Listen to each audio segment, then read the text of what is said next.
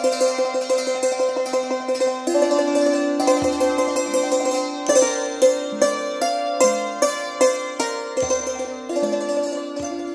กล่าวแต่เวลาเมื่อครั้งที่เราพักโรงแรมรถไฟ ในงานรับเสด็จ ครั้งนั้นเป็นเวลาที่หมอขอดประจำอยู่ที่โรงพยาบาลแมคคอมิก หมอชอบขี่จักรยาน มีผู้ชี้ให้ดู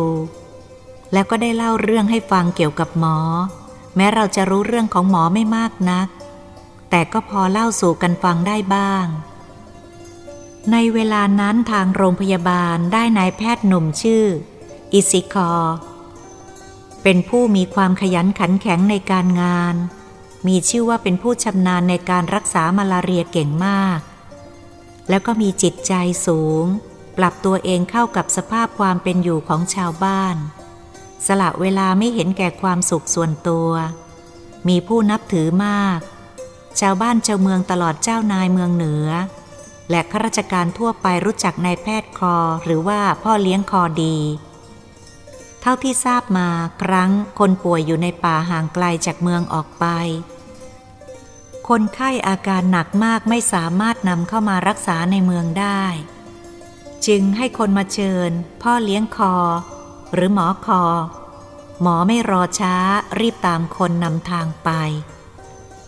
การเดินทางเข้าไปในป่าที่ธุระกันดารก็ไม่ย่อท้อ แต่คนนำทางเกิดหลงป่าหลงทางกลับไม่ถูก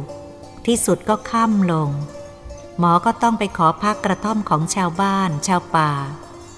ชาวบ้านป่าบอกว่าพ่อเลี้ยงคงหิว แต่เราไม่มีอาหารดีๆ อะไรให้กิน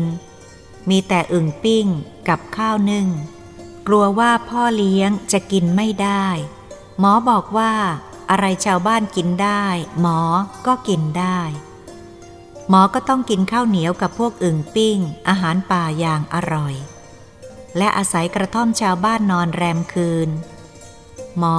สามารถปรับตัวเองให้เข้ากับสภาพและสิ่งแวดล้อมทำให้ชาวบ้านป่าเมืองดอนนับถือหมอยิ่งขึ้น ด้วยความเป็นกันเอง นี่ก็เป็นกรรมดีที่ทำให้มีคนนิยมนับถือมากขึ้น หลักการเผยแพร่ศาสนาของคริสตจักรนั้น ได้อาศัยการแผ่เมตตา และตั้งโรงพยาบาลรักษาชาวบ้าน แจกหนังสือในทางศาสนาโน้มเหนี่ยวจิตใจให้เกิดเลื่อมใสทำให้ชาวบ้านนิยมไม่น้อย ความจริงเราก็รู้ว่าทางพุทธศาสนาชาติไทยเรา ได้ปฏิบัติแบบนี้มาเก่าแก่แล้ว เท่าที่เราทราบก็ครั้งสมัยกรุงศรีอยุธยาเป็นราชธานี หรืออาจเก่าแก่มาแต่กรุงสุขโขทัยเป็นเมืองหลวงก็ได้ ที่วัดในพุทธศาสนาได้ความร่มเย็นแผ่เมตตากรุณา ใครเจ็บไข้ได้ป่วยก็ไปหาพระหมอ ท่านก็รักษาให้ ใครต้องการศึกษาหนังสือ พระก็เป็นอาจารย์สอนให้ ตลอดทั้งวิชาหมอวิชาการทหารตำรับตำราวิชาต่างๆ จะศึกษาความรู้ได้จากวัด จนมีความสามารถเป็นขุนนางผู้ใหญ่ก็มีไม่น้อย สอนให้เป็นทานบารมีมิได้หวังประโยชน์ตอบแทน วัดสอนทั้งทางโลกและทางธรรม หลังจากกรุงศรีอยุธยาล่ม บ้านเมืองวัดวาอารามถูกทำลายลง ตำรับตำราถูกเผา เมื่อมาตั้งกรุงธนบุรีและกรุงเทพ ก็คงใช้วัดเป็นที่เล่าเรียนศึกษาตลอดมาจนถึงรัชกาลที่ห้าแสดงว่าไทยเราเดินแบบนี้มาก่อนแต่ครั้งโบราณ นี่เป็นเรื่องของไทย ผู้เขียนต้องขออภัย ออกจะนอกเรื่อง การเดินทางขึ้นเขาลงห้วยเข้าป่าเข้าดง พบหมู่บ้านชาวป่าเนินเขาที่ราบ หัวหน้าผู้คุมขบวนหรือพ่อเลี้ยง ก็หาสิ่งของหรือนำเอาเกลือไปแลกตามชาวบ้านก็จะได้ผักสด ได้สิ่งของสดสดฟักแฟงแตงกวาและสิ่งอื่นๆ ไว้เป็นสเสบียงมากมาย จากนั้นพวกช้างต่างก็ได้กล้วยอ้อย ซึ่งเป็นอาหารที่โปรดของมัน หมู่บ้านเชิงเขาบนเขา มีทั้งบ้านแมวย้าคามูเซอร์มีบางคนก็ป่วย หมอก็เยียวยาให้พเสบียงอาหารเราก็พร้อมทั้งหยูกยา เมื่อไปถึงยังหมู่บ้านกะเรียงที่เคยจับช้างไว้ฝึก เราก็ให้หมอช้างพิจารณาดูลักษณะช้าง เพื่อจะนำมาใช้แรงงานลากจูง เมื่อได้ตกลงกันแล้ว ควานไปด้วยก็ขึ้นขี่เพื่อดูการฝึกสอนว่ารู้ภาษาเพียงใด รู้งานแค่ไหน ถ้าฝึกขนาดใช้งานได้แล้ว ก็มีค่าตัวสูง ที่ยังเป็นช้างป่าเพิ่งได้มา ยังฝึกไม่ถึงขนาด หรือยังไม่เชื่องดี ก็มีราคาต่ำเพราะจะต้องนำไปฝึกอีก ช้างที่ฝึกไว้แล้วมีทั้งอายุไม่ต่ำกว่า 18 หรือ 20 ปี ช้างพวกนี้มีราคาสูงกว่าพวกช้างที่มีอายุเพียง5ปี10ปี เพราะยังอ่อนฝึก ไม่ได้ถึงขนาดใช้แรงงานเต็มที่ ราคาก็ต่ำ เมื่อพิจารณาดูลักษณะช้างแล้วก็ตกลงราคา คือให้ควานเจ้าของช้างไปส่งถึงในเมืองเชียงใหม่ หรือจะขายรับจากบ้านไปโดยไม่ต้องส่ง เมื่อตกลงกันแล้วก็ฝากไว้ก่อนจะย้อนกลับมารับเอาไป จะวางมัดจำหรือไม่ ผมไม่รู้ แต่ชาวบ้านพวกนั้นเป็นคนซื่อ พูดคำไหนเป็นคำนั้น ไม่กลับคำ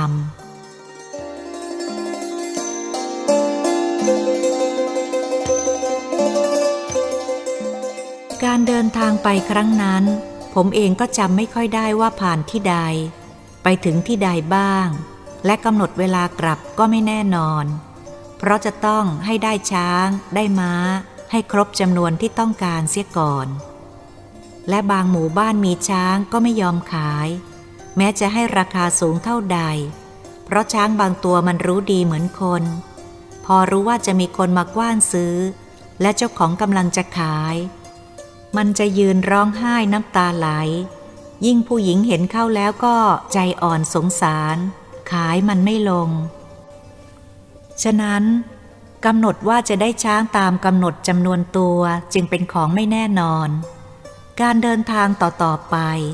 ผ่านหมู่บ้านป่า หมู่แล้วหมู่อีก บางครั้งเดินอยู่ในป่าดงดิบตั้งแต่วัน ก็ยังไม่ผ่านหมู่บ้านหรือชาวป่า ชาวเขา พวกขมุมีความอดทนเข้มแข็งไม่ย่อท้อ นับว่าเป็นลูกหาบที่ดี อาหารก็กินง่ายๆ เพียงแต่พริกแดง เกลือกับข้าวเหนียวก็กินได้ ไม่รู้ว่าพวกนี้มันเอากำลังมาได้อย่างไร พ่อเลี้ยงผู้ควบคุมขบวนกับคนนำทางได้บอกกับพวกเราว่า การเดินต่อไปข้างหน้าจะได้พบหมู่บ้านใหม่ ที่หมู่บ้านนี้คิดว่าเราสามารถจะซื้อช้างที่ฝึกไว้แล้ว ไม่ต่ำกว่า 20-30 ตัว การที่ข้าพเจ้าผู้เขียนไม่เรียกช้างเป็นเชือกเชือกๆ เหมือนชาวกรุงที่เขาใช้เรียกกัน ก็เพราะเขียนตามภาษาชาวบ้าน เข้าใจทั่วๆไปทุกภาค ต้องขออภัย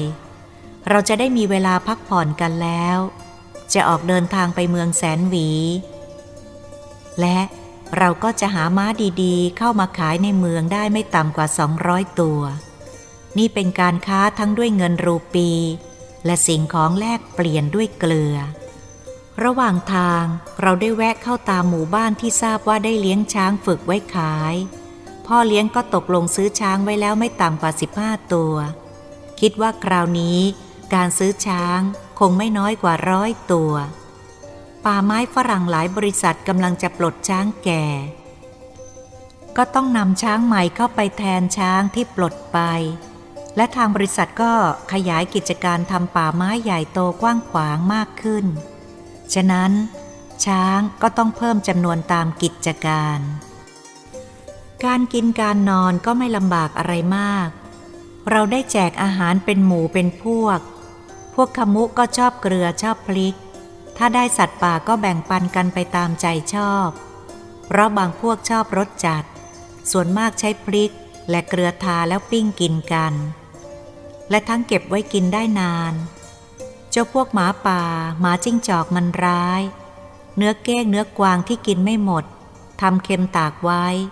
กลางคืนแอบย่องมา ถูกมันขโมยเอาไปกินหมด มันฉลาดและไวมาก ข้าวก็นึ่งหนเดียวกินกันไปได้หลายมือ้อ ฉะนั้นอาหารการกินไม่ต้องเป็นห่วง เรากินเราอยู่กันง่าย ๆ นอนง่าย กินง่าย ทางพ่อเลี้ยงมีเต็นท์และผ้าห่มแจก นานๆเข้าหมู่บ้านก็เอาของไปแลกหมูบ้าน มาฆ่ากินกันด้วยฝีมือ พ่อครัวชาวยวน เพราะเบื่อหมูป่า เก้งกวาง ส่วนมากเราแลกด้วยเกลือ เพราะเกลือเป็นของชอบ บางแห่งก็มีค่ายิ่งกว่าเงิน เกลือจำเป็นสำหรับชาวป่าชาวเขา การเดินทางต่อไปคนนำทางบอกว่าเราพบหมู่บ้านอยู่ที่ราบ เป็นหมู่บ้านใหญ่ แต่เราจะต้องเดินทางเสียเวลาไม่น้อยกว่าสองสามวัน แต่เราเริ่มออกเดินทางได้เพียงไม่กี่ชั่วโมง เราก็พบหมู่บ้านปลูกสร้างขึ้นใหม่ ๆ ซึ่งคนนำทางก็ไม่เคยพบมาก่อน และรู้สึกว่าหลังคาบ้านใช้ใบตองตึง จึงไม่ทันจะแห้งดี แต่สังเกตดูพวกชาวบ้านป่าเหล่านั้นมีหน้าตาเศร้าหมอง ไม่แจ่มใส หน้าตาไม่ค่อยสบายเลยเหมือนมีทุกข์ร้อนอยู่ภายในใจ ให้หวาดกลัว เมื่อเห็นหมู่เราไปกันจำนวนมากก็รู้สึกว่าจะแช่มชื่นขึ้นบ้าง ชาวบ้านเหล่านั้นเป็นพวกยาง ชาวป่าส่วนมากหากินทางปลูกพืชไร่ และปลูกข้าวตามลำธารน้ำไหล ยังห่างหมู่บ้านยางที่เลี้ยงช้างฝึกไว้ใช้งานเกือบสองวัน เพราะ คนนำทางบอกเราว่าบ้านพวกนี้เกิดขึ้นใหม่ คิดว่าคงจะมีการอพยพจากแห่งหนึ่ง แห่งใดที่เกิดโรคระบาดเป็นได้ เราจึงพักอยู่ไม่นานนัก พวกเราถามถึงหมู่บ้านยางที่จับช้างป่ามาฝึกแล้วขาย ยังอยู่ไกลหรือ และสังเกตสีหน้าพวกนั้นซีดเซียวลง แล้วบอกว่าอย่าไปดีกว่า ถ้าจะไปก็อย่าหยุดพักในหมู่บ้านนั้น แล้วก็อย่าให้ถึงเย็นค่ำเพราะมีอันตรายมาก แต่ก็ไม่บอกเพราะอะไร และแสดงท่าหวาดกลัว แต่พวกเราไม่ค่อยสนใจ เพราะเมื่อเราถามก็ไม่มีใครบอก ได้แต่แนะว่าอย่าผ่านอย่าพักดีกว่าเท่านั้น ไม่ได้บอกว่ามีอันตรายอะไรเกิดขึ้น พวกเราที่ไปในหมู่บ้านนั้นก็มีพวกถือพุทธและมีทั้งพวกคริสเตียน พวกเราส่วนมากไม่ค่อยสนใจในคำเตือนของชาวบ้านหมู่นั้นมากนัก แล้วเราก็ออกเดินทางต่อไป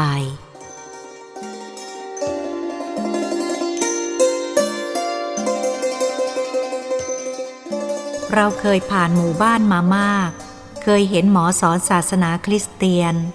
ที่ผ่านมาอบรมสั่งสอนตามหมู่บ้านป่า นับว่าการเผยแพร่ศาสนาคริสเตียนนั้นกว้างขวาง สิ่งที่เราเห็นระหว่างเดินทาง เราได้พบเห็นวัดหลายวัดได้ทิ้งล้าง มีแต่พระพุทธรูปองค์ใหญ่เล็กเหลืองอาราม แต่แวดล้อมด้วยเถาวันเป็นป่าดงไปหมด ตัวบทพังทลายราบเป็นพื้นดิน แม้จะมีกำแพงแก้วเป็นขอบเขตก็ปรักหักพังได้ เพียงแต่มีอิฐเป็นเนินขึ้นมาเท่านั้น ที่พอจะเป็นเครื่องหมายรู้ได้ แต่ก็ปกคลุมไปด้วยต้นไม้และเถาวันน้อยใหญ่ มีหลายแห่งในกลางป่า เป็นที่รู้สึกสลดใจของผู้ถือพุทธศาสนา เมื่อเราได้ยกกองออกจากหมู่บ้านประหลาด ซึ่งเราเห็นชาวบ้านหน้าเศร้าๆ แล้วก็มุ่งตรงไปที่บ้านฝึกช้าง นับแต่ออกจากเชียงใหม่แล้ว การเดินทางวันแล้ววันอีก จนตัวเองจำไม่ได้ว่าเป็นวันอะไร วันที่เท่าใด จะต้องคอยถามพ่อเลี้ยงเพราะแกคอยจดเวลาอยู่ทุกวัน เดินทางกี่วันกี่คืนมาแล้ว คิดดูก็เป็นเรื่องที่น่าเบื่อสำหรับผู้ที่ไม่ชอบธรรมชาติ ชอบสนุกสนานในหมู่สังคมในเมือง แต่สำหรับผู้รักธรรมชาติรักป่ารักดอย มันเพลิดเพลินด้วยหมู่ไม้หลากสี ทั้งต้นเล็กต้นใหญ่ขึ้นตามธรรมชาติไม่มีการตกแต่ง มีพวกกล้วยไม้ป่าตามบนคาคบไม้เดินระดาษทั่วไป เราก็ชมนกชมไม้ชมป่าชมเขาชมลำธารห้วยระหาร ป่าโปร่งป่าแดง พวกละมั่งแก้งกวาง มีอย่างชุกชุม ฉะนั้น ป่าดงพงไพรจึงเป็นสิ่งที่น่าสนใจของผู้ที่รักป่า รักอิสระ และการไปกันจำนวนมาก ก็นับว่าสนุกสนานดี หากไปกันน้อยคนก็คิดว่า คงอ้างว้างว้าเวและน่ากลัว เมื่อได้ยินเสียงสัตว์ดุร้ายร้องคำรามอยู่ไม่ห่างไกล ความระมัดระวังก็ต้องมีอยู่ตลอดเวลา ปืนต้องขึ้นลำกล้องพร้อมที่จะเหนี่ยวไกได้ทุกฝีก้าว นี่เราไปกันจำนวนมาก แม้สัตว์ป่าไม่ว่าชนิดใด เมื่อได้ยินเสียงขบวนม้า ช้าง และพวกหาบหาม ก็รีบหลบหนีไปไกล แต่ก็มีหลายครั้งที่ไปพบมา แก้งกวางที่มายืนมองดูเราโดยไม่ถอยหนี เห็นจะเป็นดงดิบที่พวกสัตว์ไม่เคยพบเห็นมนุษย์มาก่อน มันคงแปลกใจ จึงยืนให้มนุษย์ฆ่ายังไม่รู้ตัว การเดินทางวันแล้ววันเล่า มีการขึ้นเขา ลงห้วย ผ่านป่าโปรง่งป่าดิบ ดงรกทึบ ผ่านยอดเขาสูงเทียมเมฆ เทียมหมอก ภาพเขาสลับซับซ้อนเห็นไกลออกไป เป็นยอดเขาแหลมที่ปุ่มชั้นๆ จางๆ ห่างออกไป บางครั้งก็ไม่สามารถจะมองลงมาข้างล่าง เพราะปกคลุมไปด้วยเมฆ การเดินทางอย่างเพลิดเพลินกับหมูนกป่านานาชนิด เสียงร้องก้องไพลอันสงบเงียบ ข้ามลำน้ำ ลำห้วยลำธารน้ำตก ผมก็ไม่สนใจว่าจะผ่านมาได้กี่วันกี่คืนแล้ว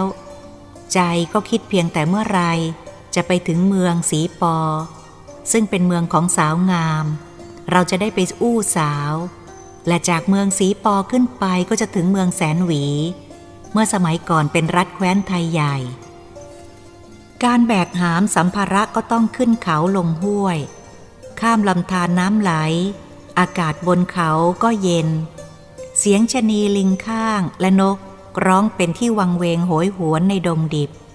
บางครั้งก็ทำให้คิดถึงบ้านคิดถึงเมืองเหมือนกัน แต่ไม่มากนัก ส่วนมากก็เป็นเวลาเย็นค่ำพอบ่ายวันนั้นเราก็พากันหาที่พักแรม ให้อาหารช้างม้าให้ได้พักเช่นเคย การพักบ่ายวันนั้นทำให้ผมนึกถึงเพื่อนสองคนที่เดินทางมาอย่างลุกลี้ลุกลน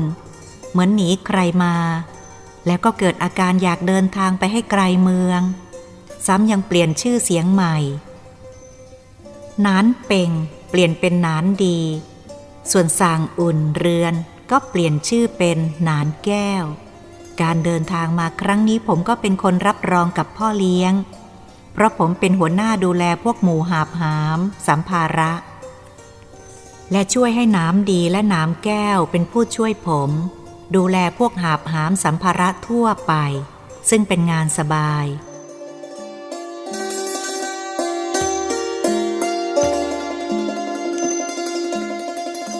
เราได้หยุดพักการเดินทางในที่ราบเพื่อจัดหาอาหาร และพักแรมคืน ผมซึ่งสงสัยกิริยาท่าทางของเพื่อนทั้งสองมาก่อนแล้ว ความจริงเราไม่ใช่เป็นเพื่อนที่สนิทสนมกันมา เพียงแต่เคยเห็นเคยสนทนากันบ้างเป็นบางครั้ง บางคราว เมื่อเขาขึ้นมาเวียงพิง เป็นเวลาเดือนละครั้ง หรือสองสามเดือนครั้งแล้วแต่โอกาส เคยแสดงตัวว่าเป็นคนมีฐานะดี ใจใหญ่ กว้างขวาง ทั้งเขา ก็ไม่ใช่ชาวนครพิง การทำมาหากินอะไรผมเองก็ไม่เคยรู้ แต่เมื่อเขาหนีร้อนมาพึ่งเย็น อยากจะเดินทางออกไปจากเมืองสู่ป่าดง ผมก็เห็นว่าไม่หนักหนาอะไร ช่วยกันได้ก็ช่วยกันไป แต่ใจก็อดคิดไม่ได้ว่าเขาไปทำผิดอะไรมาหนอ ถึงอยากจะหนีให้ไกลเมือง เวลานั้นก็ไม่อยากจะถาม แต่เมื่อได้ออกห่างจากเมืองมาแรมเดือนแล้ว ในป่าห่างไกลก็ไม่มีภัยอะไร แม้จะรู้ความจริง แต่ที่ผมช่วยนั้นก็เพราะคิดว่าชายทั้งสองคงไม่มีเรื่องร้ายแรงถึงฆ่าคนตาย เพราะไม่สอให้เห็นว่าเป็นคนชนิดนั้น ที่สุดหลังจากกินอาหารและได้พักผ่อนพอควรแล้ว ผมก็อยากรู้ความจริงจึงถามตรงๆไปว่า นี่แน่ นานเปง และสางอุ่นเรือน การที่ทั้งสองได้สนใจอยากจะหลบเข้าป่าเข้าดงนั้นเพราะเหตุใด คงมีเรื่องจึงต้องหลบหลีกเงื้อมือกฎหมายใช่ไหม ทั้งได้เปลี่ยนชื่อให้ผิดจากเดิม จึงอยากรู้เบื้องหลังว่ามีเหตุการณ์อะไรเกิดขึ้น ถ้ารักจะเป็นเพื่อนกันแล้วก็ คงจะไม่ปิดบัง คงจะเล่าเรื่องจริงให้รู้ให้คลายความสงสัย และรับรองว่าจะรักษาความลับอันนี้ไว้ จะไม่ยอมปริปากบอกใคร ไม่ว่าเรื่องร้ายหรือเรื่องดี ในเพื่อนไม่มีความประสงค์ เจ้าเพื่อนทั้งสองได้ยินผมพูดตรงๆ ไม่อ้อมค้อม และไม่นึกว่าผมจะถาม ต่างก็นิ่งอึ้งไปพักหนึ่งเหมือนกำลังตัดสินใจอย่างลำบาก ว่าจะพูดอย่างไร ผมมองดูเห็นทั้งสองแสดงกริยาอึดอัดไม่สบายใจ เหมือนไม่อยากจะบอก ทั้งสองมองดูหน้ากัน คล้ายจะขอความเห็นโดยกิริยา เมื่อผมเห็นเช่นนั้นก็คิดว่าเมื่อเขาไม่อยากให้เรารู้ เราก็ไม่ควรจะเซ้าซีอยากรู้ไปทำไมไม่มีประโยชน์ ขาดใจกันเปล่าๆ จึงบอกว่า ไม่ต้องลำบากใจหรอก เมื่อไม่อยากบอกก็ไม่ต้องบอก ขอให้เราอย่าคิดอะไรมากเลย เพราะเป็นเรื่องของแต่ละบุคคล ผู้อื่นไม่ควรสอดรู้สอดเห็น แต่ที่อยากรู้ก็คิดว่าหากมีทางจะช่วยได้ ก็จะได้ช่วยกันแก้ไขตามมีตามเกิด เพื่อนทั้งสองนิ่งฟังอย่างไม่สบายใจ แต่ไม่ได้พูดอะไรอีก จากนั้น การเดินทางต่อมาก็ผ่านพวกชาวป่า และหมู่บ้านละวะ ผู้นำทางชำนาญป่าบอกว่า ปู่ย่าตายาย เล่าให้ฟังว่า พวกละวะที่อยู่บนดอยสูงสูง เมื่อสมัยโบราณเป็นพวกที่ดุร้ายมาก สมัยก่อนยังไม่มีศาสนาแพร่ไปถึง พวกนี้ถือผีสาง และเป็นพวกล่าหัวมนุษย์ ถึงเวลาก็ลงจากภูเขา สูง ออกล่าหัวมนุษย์ไปบวงสวงบูชาผีที่เขานับถือ ในปัจจุบันนี้ พุทธศาสนาได้เข้าไปถึง และหมอสอนศาสนาชาวอเมริกันก็ออกเผยแพร่ จึงทำให้พวกนี้นับถือศาสนาพุทธก็มี และศาสนาคริสเตียนก็มีทำให้เผ่านี้รู้จักบาปบุญชั่วดี ยังมีพวกถือผีสางอยู่บ้าง แต่ก็รักสงบไม่ดุร้าย เหมือนพวกกล้าหัวมนุษย์ครั้งโบราณ จากนั้น เราก็พบชาวเขาเผ่าแมว เผ่าย้า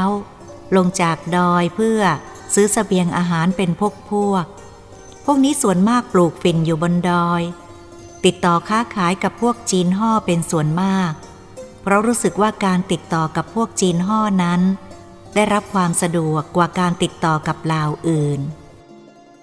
การเดินทางจากหมู่บ้าน คนน่าเศร้า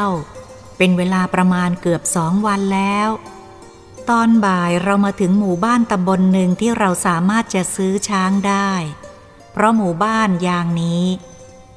มีผู้ที่ชอบเลี้ยงช้างฝึกใช้งานหลายบ้าน แต่คราวนี้พอเดินเข้าไปในหมู่บ้าน กลับเงียบสงัดไม่ได้ยินเสียงหมาเห่า เสียงไก่ขัน ซึ่งผิดกับหมู่บ้านอื่นๆ พอผ่านเข้าไป ก็จะได้ยินเสียงคน เสียงหมาเห่ารับกันทั่วไป เพราะตื่นเต้น ซึ่งมันคงเห็นคนแปลกหน้านานๆ จะได้เห็นคนเป็นจำนวนมากเดินทางเข้ามาสักครั้ง แต่หมู่บ้านนี้เงียบสงัดผิดสังเกต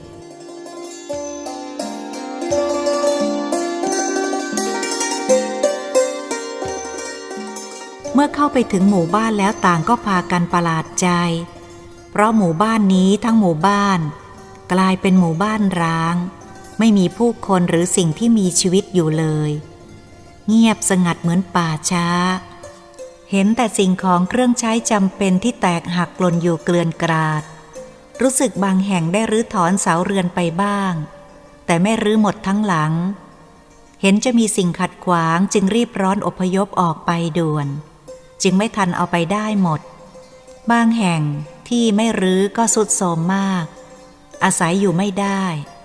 และมีหลายบ้านที่ยังอยู่ในสภาพดีพออาศัยได้ แต่ก็ไม่มีผู้คนอยู่ บางบ้านก็ยังพอมีหอผีอยู่เรียบร้อย พวกเราพากันแปลกใจ เมื่อได้เห็นสภาพบ้านป่าที่ทิ้งร้างเช่นนี้ นึกสลดใจ ไม่ไกลจากหมู่บ้านนักมีพืชไร่ หลายแห่งถูกปล่อยให้ต้นพืชยืนตายแห้งไปคาไร่จำนวนมาก เพราะขาดการทำนุบำรุง พวกเราต่างก็คิดกันไปต่างๆ นานา บ้างก็คิดว่าหมู่บ้านนี้คงจะเกิดโรคระบาดใหญ่ทำให้ผู้คนล้มตาย คิดว่าชาวบ้านต่างก็เกรงกลัวไม่สามารถจะอยู่ต่อไปได้ เวลานั้นทางภาคเหนือไม่มีโรคระบาดอื่นนอกจากไข้ป่ามาลาเรียเท่านั้น โรคอื่นๆที่ร้ายแรงอย่างภาคกลางเช่นอาฮิวา หรือกาลาโลกนั้น ไม่เคยมีในภาคเหนือมาก่อน ฉะนั้น เมื่อได้เห็นหมู่บ้านนั้นร้าง ผู้คนต้องอพยพหนีหมด จึงเป็นเรื่องแปลกประหลาด แต่ก็ยังไม่มีใครทราบว่าเหตุใดจึงเป็นเช่นนั้น เมื่อเห็นสภาพของหมู่บ้านร้างแล้ว จะเป็นอุปทานหรือจะเป็นเพราะสภาพที่เห็น เกิดความรู้สึกเหมือนในบริเวณนั้นเยือกเย็นทำให้ขนชันได้ อย่างผมมีความรู้สึกเช่นนั้นเห็นจะเป็นเพราะ ผมได้เคยเรียน และมีความรู้ทางไสยศาสตร์อยู่บ้าง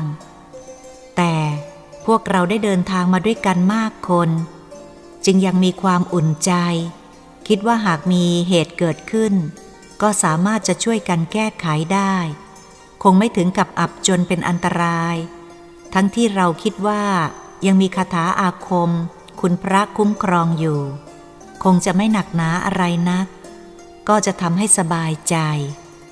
เมื่อเราได้ผ่านหมู่บ้านร้างแล้วก็เศร้าสลดใจทำให้ผมคิดว่าหมู่บ้านสร้างใหม่ที่ผ่านมานั้น คงจะหนีไปจากที่นี้แน่ไม่ต้องสงสัย เราต้องผิดหวัง มุ่งหมายว่าจะได้ช้างฝึกงานแล้วในหมู่บ้านนี้ คิดว่าพวกขายช้างคงพากันหนีไปอยู่ที่อื่น หรือไม่ก็คงตาย เพราะหมู่บ้านที่ผ่านมาเราไม่เห็นมีช้าง เมื่อผิดหวังเราก็คิดว่า จะต้องรีบออกจากหมู่บ้านร้างไปสู่หมู่บ้านอื่นๆต่อไป แต่ก็จำเป็นเมื่อถึงเวลาบ่ายมากจวนค่ำแล้ว เราไม่สามารถที่จะหาที่พักข้างหน้า เมื่อเราจะเข้าไปพักในบ้านร้างก็รู้สึกว่ามีอะไรแปลกๆ ที่เรายังไม่เข้าใจว่าเหตุใด ชาวบ้านเจ้าของเดิมจึงได้ทิ้งร้างหนีไปหมด ไม่มีสิ่งมีชีวิตเหลือไว้เลย เช่นนี้ ฉะนั้น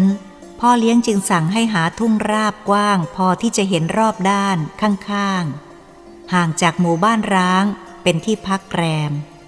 เพราะขืนเดินทางต่อไป ก็จะมืดค่ำจะหาที่พักเหมาะกว่านี้ไม่ได้ เห็นจะเป็นเพราะพวกเรามากคน จึงไม่กลัวว่าอะไรจะเกิดขึ้น เมื่อพ่อเลี้ยงสั่งให้พวกเราพักช้างพักม้า และพวกหาบหาม พวกลูกหาบ ต่างก็เตรียมอาหารการกิน และมีหลายคนที่แสดงความกล้า หรือต่างก็คิดว่ามีของดีคาถาอาคมป้องกันภัยอันตราย จะได้แสดงให้ผู้อื่นได้เห็น ในความเก่งกล้า คิดว่าคนบ้าอวดดีคงมีไม่น้อย โดยเข้าไปนอนในบ้านร้างเหล่านั้น ไม่เกรงกลัวอะไรจะเกิดขึ้น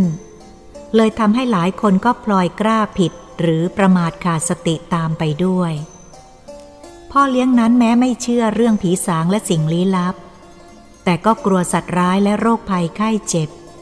จึงขอร้องให้ออกมานอนกับพวกที่ทุ่งราบ หากว่ามีเรื่องอะไรจะได้ช่วยเหลือกันได้ทันท่วงที แต่พวกคนเหล่านั้นอยากลองดีอยากอวดดี เช่นนานดีกับนานแก้ว และอีกหลายคนอยากจะนอนในหมู่บ้านร้าง อยากรู้ว่าอะไรจะเกิดขึ้น ส่วนผมนั้น รู้สึกสังหรณ์ใจชอบกล แม้จะพยายามห้ามก็ไม่มีใครฟัง กลับเห็นเป็นคนคลาตาขาว เมื่อห้ามไม่มีใครเชื่อก็สุดแต่กรรม เพราะรู้สึกว่าบรรยากาศทั่วไป และสิ่งแวดล้อมมันผิดแปลกแตกต่างไปกว่าที่เคยพักแรม เช่นแล้วแล้วมา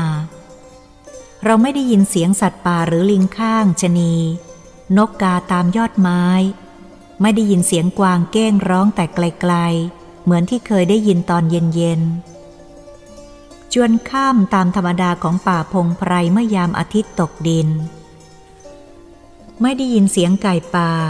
ไม่เห็นสัตว์ที่มีชีวิตตลอดจนนกตัวเล็กๆ ที่น่ารัก จิตใจรู้สึกวังเวงในความเงียบสงัดผิดปกติ อากาศหนาวทำให้ผมแม้จะมีผ้าห่ม และผิงกองไฟ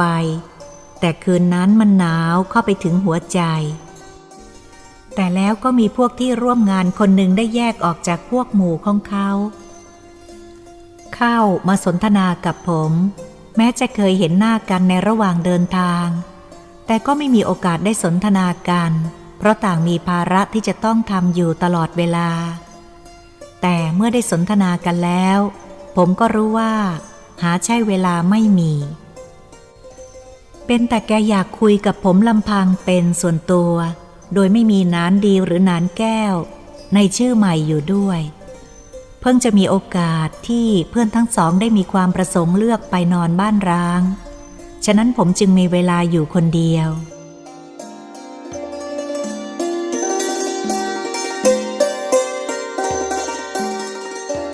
ชายผู้นั้นแนะนำตัวเองว่าชื่อจินดา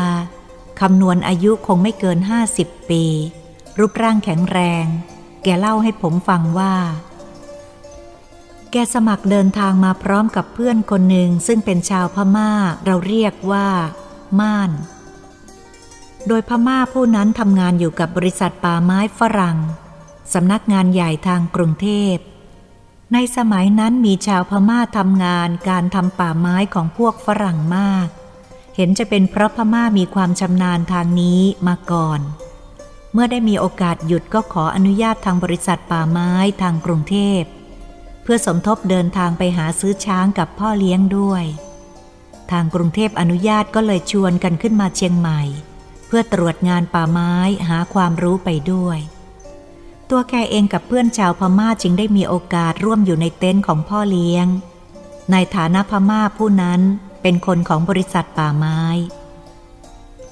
กจึงอยากรู้ว่าเพื่อนของผมทั้งสองคนนั้น ชื่อเสียงอะไร รู้จักกันมาก่อนหรือไม่ ผมเองได้ฟังก็งงเหมือนกัน เพราะเพื่อนมาเปลี่ยนชื่อเสียงแล้วกำชับ ให้ผมปิดบังชื่อเดิม แสดงกริยาพิรุษให้เห็น แต่แล้วจู่ๆก็มีคนมาถามชื่อเสียงในเวลาอยู่กลางป่ากลางดงเช่นนี้ ผมตัดสินใจไม่ถูกว่าจะพูดอย่างไร บอกอย่างไร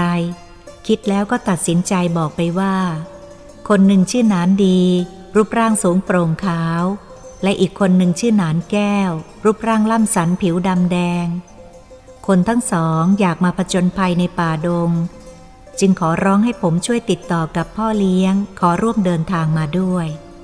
เรื่องก็ไม่มีมากกว่านี้ และคุณสนใจอยากรู้จักชื่อเสียงเขา มีความประสงค์สิ่งใด ชายผู้แนะนำตัวเองนึกแล้วพูดว่า เปล่า ที่ผมถามอยากทราบเท่านั้น เพราะชายทั้งสองนี้ผมเคยเห็นหน้า แน่ใจว่าไม่ใช่ชาวเชียงใหม่ และไม่ใช่คนภาคเหนือ เป็นคนเมืองใต้ ฉะนั้นจึงอยากรู้จักและไม่กล้าพูดต่อหน้าเจ้าตัวเข้าทั้งสอง ผมเองก็เป็นคนเมืองใต้ คิดว่าชื่อหนานดีหนานแก้ว คงไม่ใช่ชื่อจริงของเขาแน่ และคนทั้งสองนี้ก็คงไม่รู้จักผม เมื่อได้ยินเช่นนั้น ผมก็คิดว่ามันคงมีเรื่องสลับซับซ้อนกันแน่ ทั้งกำลังจะดึงเอาตัวผมซึ่งไม่รู้เรื่องอะไรเข้าไปเกี่ยวข้องด้วย เคยสังเกตดูก่อนจะออกจากเชียงใหม่ ทั้งสองมีกิริยาท่าทางหวัดหวาดเหมือนมีอะไรลี้ลับซับซ้อนอยู่ภายในความรู้สึก ซึ่งทั้งสองพยายามปิดบังผมไว้ แต่แล้วจู่ๆก็มีผู้มาสืบถามถึงชายทั้งสองคนนี้ จึงทำให้คิดว่าชายผู้นี้ คงเป็นเจ้าหน้าที่ปลอมตัวมาเพื่อจับคนผิดกฎหมายมาลงโทษเป็นแน่ มิฉะนั้นทำไมจึงมาสนใจกับเพื่อนของผม คิดแล้วก็ตอบไปยังไม่ค่อยพอใจว่า ผมเองก็เป็นเพื่อนเขาแต่เพียงเผินไม่ได้สนิทชิดชอบกันมากนัก เมื่อเขามาขอร้องให้ผมช่วยเขาได้มีโอกาสไปถึงเมืองแสนหวีและเมืองสีปอ ผมก็ช่วยเขาตามที่ผมจะช่วยได้เท่านั้น นอกเหนือจากนั้นผมไม่รู้ ถ้าจะให้ดีคุณควรไปถามเจ้าตัวดีกว่า ชายผู้นั้นบอกว่า ขอบใจ ผมจะไปนอนบ้านร้างคืนนี้เหมือนกัน แล้วคงมีเวลามีโอกาสสนทนาให้รู้เรื่องเสียที ผมไม่ค่อยชอบหน้าชายจินดาคนนี้นัก เพราะกิริยาท่าทางนั้นหยาบคายกระด้างยะโส ยิ่งดูยิ่งพิจารณาก็เกิดไม่แน่ใจว่าคนเช่นนี้จะเป็นเจ้าหน้าที่ ถ้าเป็นเจ้าหน้าที่ก็ขั้นเลว ถ้าไม่ใช่แล้วชายผู้นี้จะเป็นใคร ผมก็ตอบไม่ได้ คืนนั้นเป็นคืนเดือนงายเราอยู่ที่ราบโปร่งมองเห็นดวงจันทร์ส่องแสงสว่าง แต่รู้สึกใจคอไม่ดี เราเคยได้ยินเสียงไก่ขันในเวลาเดือนงายแจ่มสว่าง กระจ่างบางเวลา เสียงไก่ป่าเราจำได้จนชินเพราะผิดกว่าไก่บ้านธรรมดา เพราะเสียงไก่ป่านั้นเสียงแหลมเล็กและเสียงใสแต่คืนนี้เราไม่ได้ยินเลย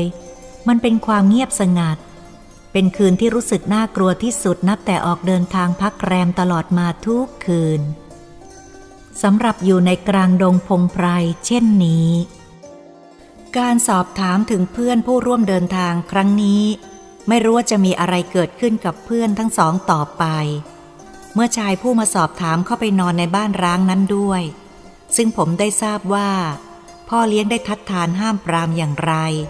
พวกที่เข้าไปนอนในบ้านร้างเหล่านั้นก็ไม่เชื่อฟังทางพ่อเลี้ยงก็เห็นว่าเป็นเวลานอกหน้าที่การงาน เขามีอิสระที่จะพักที่ใดก็ได้ เป็นเรื่องของเขาแล้ว จะบังคับนอกเวลางานเห็นว่าไม่สมควร แต่ก็อดเป็นห่วงไม่ได้ เพราะความหัวดื้อถือดีของพวกเหล่านั้น คืนนั้น เพิ่มยามคอยดูแลกองไฟ และตีเกราะเคาะไม้บอกเป็นระยะ ตามธรรมดาก็มียามคอยระวังเหตุเพียงครั้งละสองคน แต่คราวนี้พ่อเลี้ยงจัดเพิ่มอีกเท่าตัว คือสี่คน และให้เคาะไม้ทุกๆ 15 นาที ซึ่งปกติให้ตีเพียงสองทีเท่านั้น หรือทุก 15 นาที จะได้ยินเสียงเกาะไม้ดังป๊อกป๊อกหากมีเหตุร้ายหรือว่าสัตว์ร้ายจะผ่านมา ใกล้ ก็ให้สัญญาณอันตราย ให้รัวเคาะเกินให้ทีแรง เสียงดังขึ้น เพื่อปลุกคนที่หลับให้ตื่น หมายถึงเหตุร้ายกำลังจะเกิดขึ้น การเพิ่มคนระวังเหตุสี่คน ทำให้ยามหวาดกลัวน้อยลงสำหรับกองไฟนั้นก็ให้มีแสงไฟตลอดเวลา พอที่จะเห็นระยะไกลได้ คืนนั้นผมนอนไม่หลับ เพราะเพื่อนทั้งสองเข้าไปนอนในหมู่บ้านร้าง และมีคนมาถามชื่อจริงของเพื่อน ผมอยู่ในเต็นท์คนเดียว นอนไม่หลับก็ออกมานั่งคุยกับยามด้วย แม้อากาศจะหนาวแต่ก็อุ่นใจอุ่นกาย เพราะได้นั่งใกล้กองไฟ และได้คุยกับคนอยู่ยาม ความเงียบเหงาหวาดกลัว ความห่วงเพื่อนก็ค่อยคลายลง เพราะตื่นอยู่เสมอ และก็มีเพื่อนยามคอยระวังเหตุ มีอาวุธปืนครบมือ และตัวเองก็พอมองเห็นสถานที่รอบด้านได้แจ่มชัด เราอยู่ห่างจากหมู่บ้านร้างนั้นเพียงประมาณ 200 เมตร แสงเดือนสว่างพอทำให้มองเห็นหลังคาบ้านเหล่านั้นได้ดี เพราะเราตั้งที่พักอยู่ที่ราบเนินสูงกว่าระดับหมู่บ้านเพียงเล็กน้อย การที่ได้ยิงไก่ยิงเก้ง ตามที่เคยทำตอนเช้ามืด เห็นจะหมดหวัง เพราะรู้สึกว่าในบริเวณนั้นไม่มีเสียงสัตว์ป่า พอที่จะให้เราออกล่าได้